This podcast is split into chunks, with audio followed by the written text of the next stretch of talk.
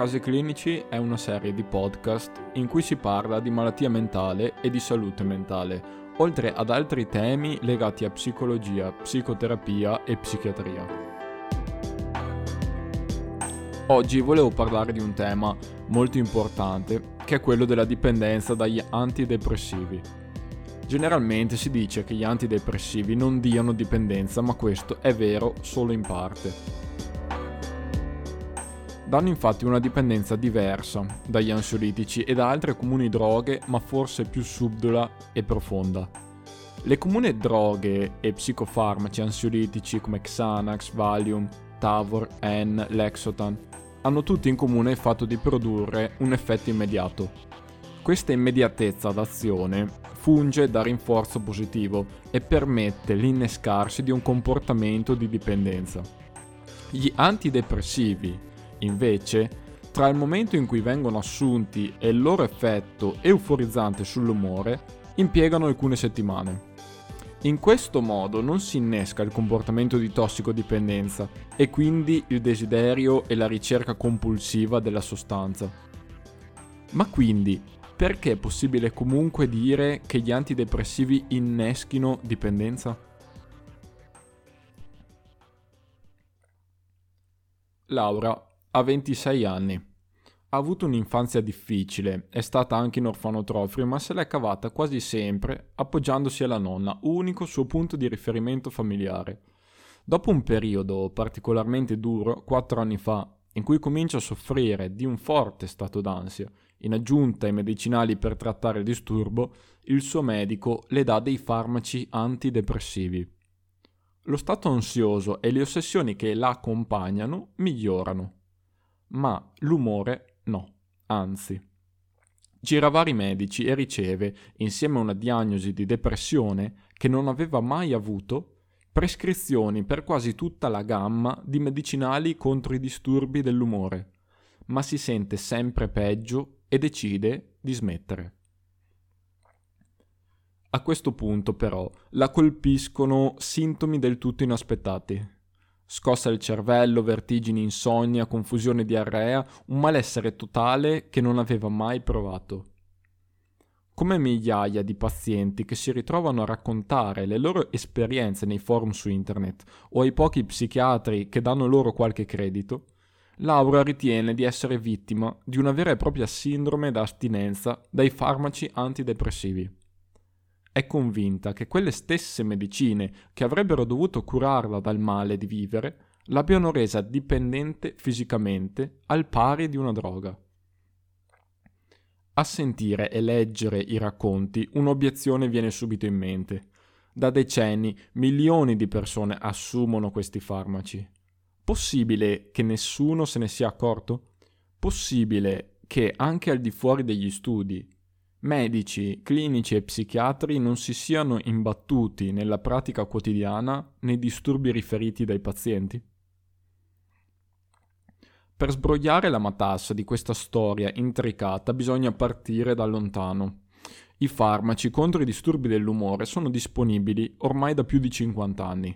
I primi a essere usati nel 1952 furono due molecole chiamate isoniziad e iproniziad, di cui furono scoperte le proprietà rinvigorenti sull'umore, mentre venivano sperimentati come medicinali contro la tubercolosi. Proprio per descrivere l'effetto di queste sostanze fu coniato il termine antidepressivo. Poco più tardi, nel 1957, comparvero sul mercato gli antidepressivi chiamati triciclici per la loro struttura chimica a tre anelli usati fino a gran parte degli anni 80. Nel 1987 venne lanciato il Prozac, il primo dei cosiddetti SSRI, ovvero inibitori della ricaptazione della serotonina, antidepressivi di seconda generazione, accompagnati dalla fama di farmaci eccezionali, con buona efficacia e scarsi effetti collaterali e da massicce campagne di marketing. Come ha scritto lo psichiatra Allen Francis, erano medicine user-friendly, adatte a un mercato di consumatori di massa. La fluoxetina, questo il nome della molecola, fu prescritta fin da subito a milioni di persone. Sono gli anni del boom. Sui media se ne parla solo bene. Tra gli specialisti cominciano a essere notati alcuni effetti collaterali e qualche problema. Ma del resto lo stesso succede per molti altri farmaci al momento di scalare le dosi e smettere di assumerli. E le difficoltà sembrano davvero minime a fronte degli effetti miracolosi nella cura della depressione. Oggi i medicinali antidepressivi sono uno degli strumenti, insieme agli interventi non farmacologici come la psicoterapia, nella cura dei disturbi depressivi. Finita la mitizzazione e passata anche la fase del pregiudizio nei loro confronti, che siano un incoraggiamento a risolvere con la chimica i problemi esistenziali, o addirittura della demonizzazione, che non siano più utili di una pillola di zucchero che possono indurre al suicidio, sono considerati farmaci abbastanza efficaci nel trattamento delle forme più gravi di depressione. Funzionano in non più del 60% dei casi e sono in grado di diminuire il rischio di suicidio, soprattutto nei pazienti più anziani.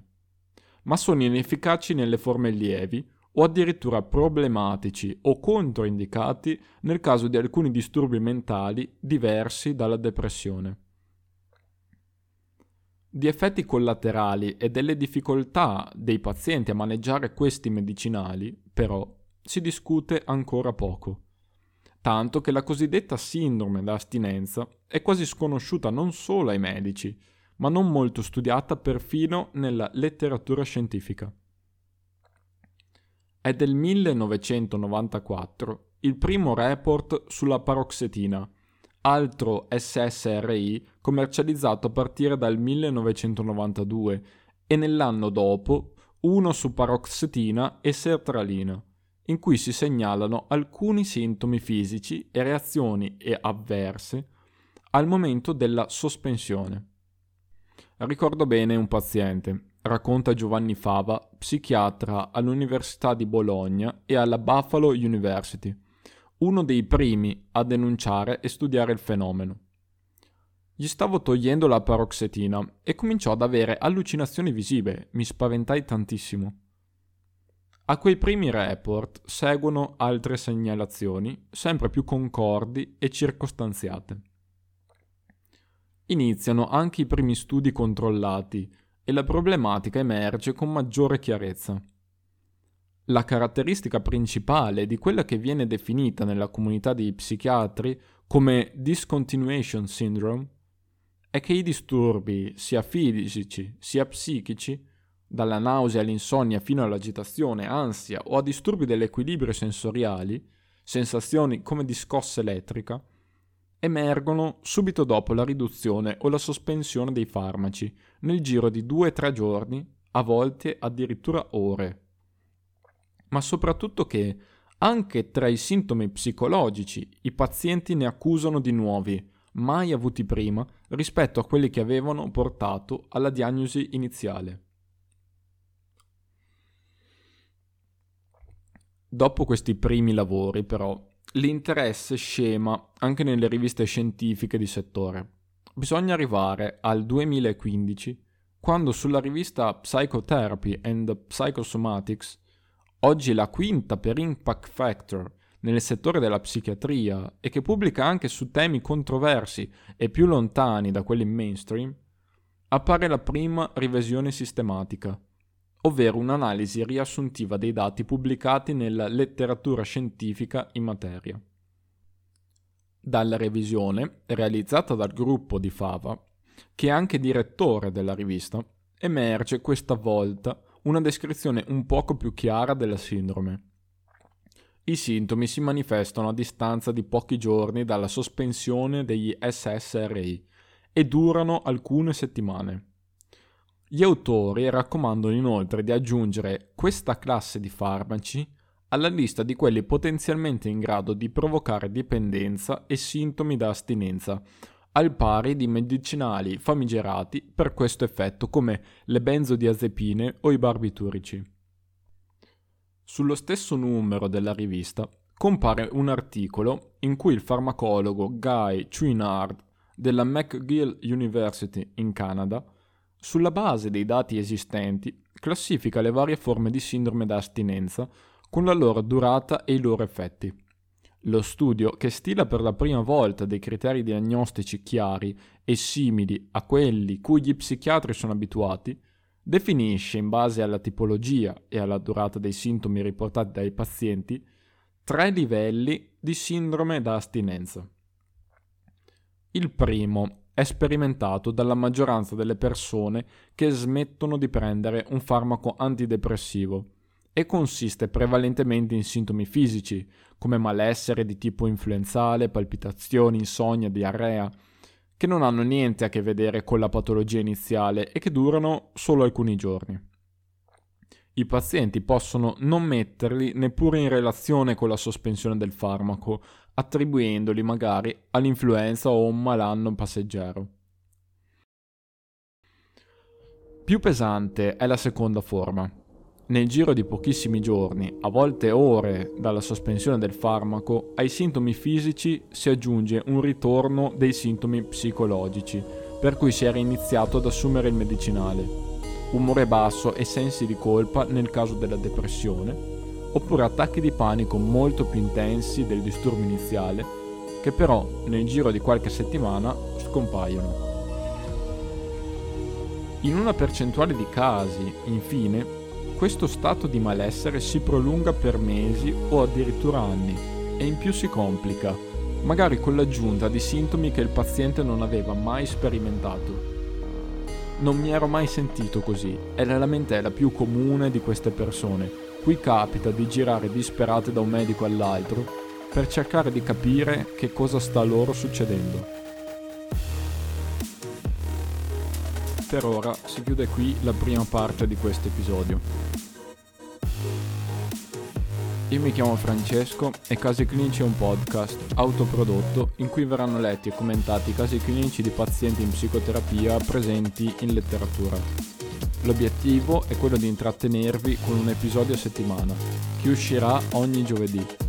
Per qualsiasi informazione, curiosità o suggerimento, scrivete pure alla mail podcast.casiclinici.yahoo.com.